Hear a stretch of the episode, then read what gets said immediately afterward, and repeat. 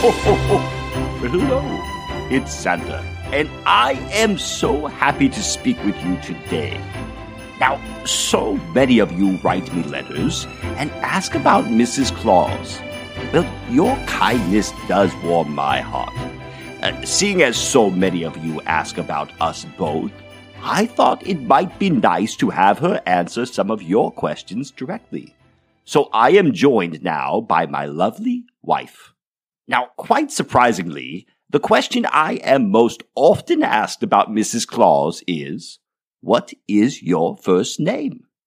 Oh, Santa. Now that makes me laugh. Everyone knows you as Santa. Well, yes, that's true. We must have a word with the elves who handle our communications.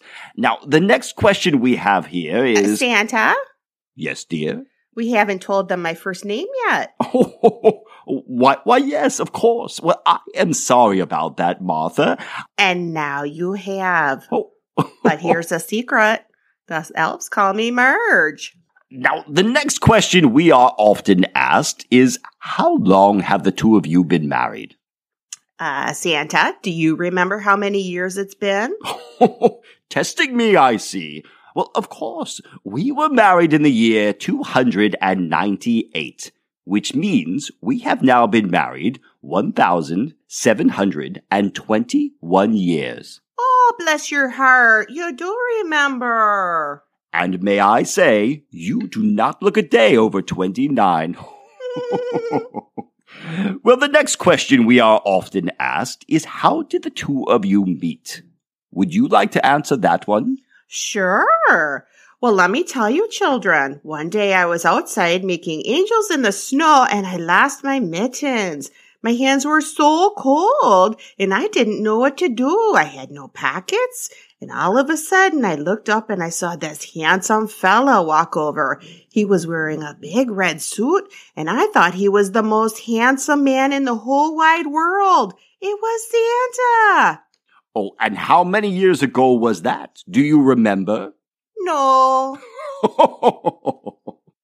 well, the next question that we have is from a letter written to you by a boy named Sean. Would you like to read his letter? Sure. Mrs. Claus, are you ever nervous that Santa will fall out of the sleigh on Christmas Eve? Oh, that's a very good question, Sean. Santa has very good balance. He does yoga. He does Pilates. He eats his vegetables. He's a very well balanced man. He also does the crossword puzzles to keep his brain sharp. Oh, and don't forget that I have nine reindeer to help keep the sleigh steady. Oh, and the magic elven dust certainly helps as well. Oh, magic elven dust is the answer to everything.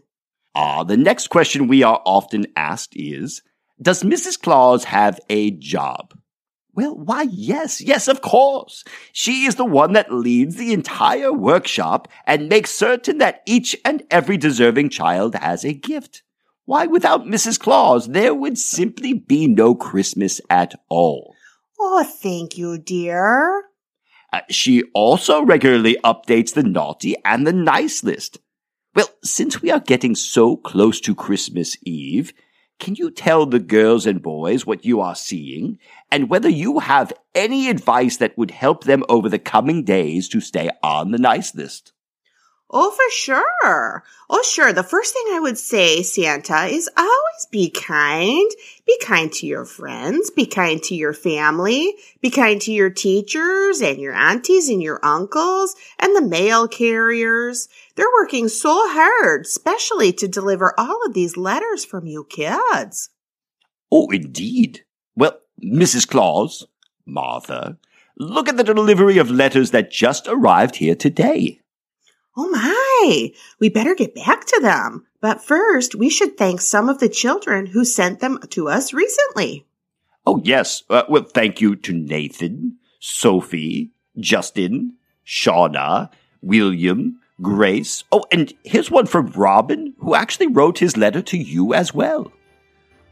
Oh, we should also thank Daniela, Tristan, and Ava. Oh, Ava, I love this drawing that you did of the two of us. Oh, that is lovely. And thank you to all of you for joining us today. It is time for us to get back to the workshop, But I do want to remind you that. Oh, Santa, may I say it? Oh, of course. Go right ahead, dear. Be kind to others, and not because of our list, but because it's the right thing to do. I'll speak with you again tomorrow.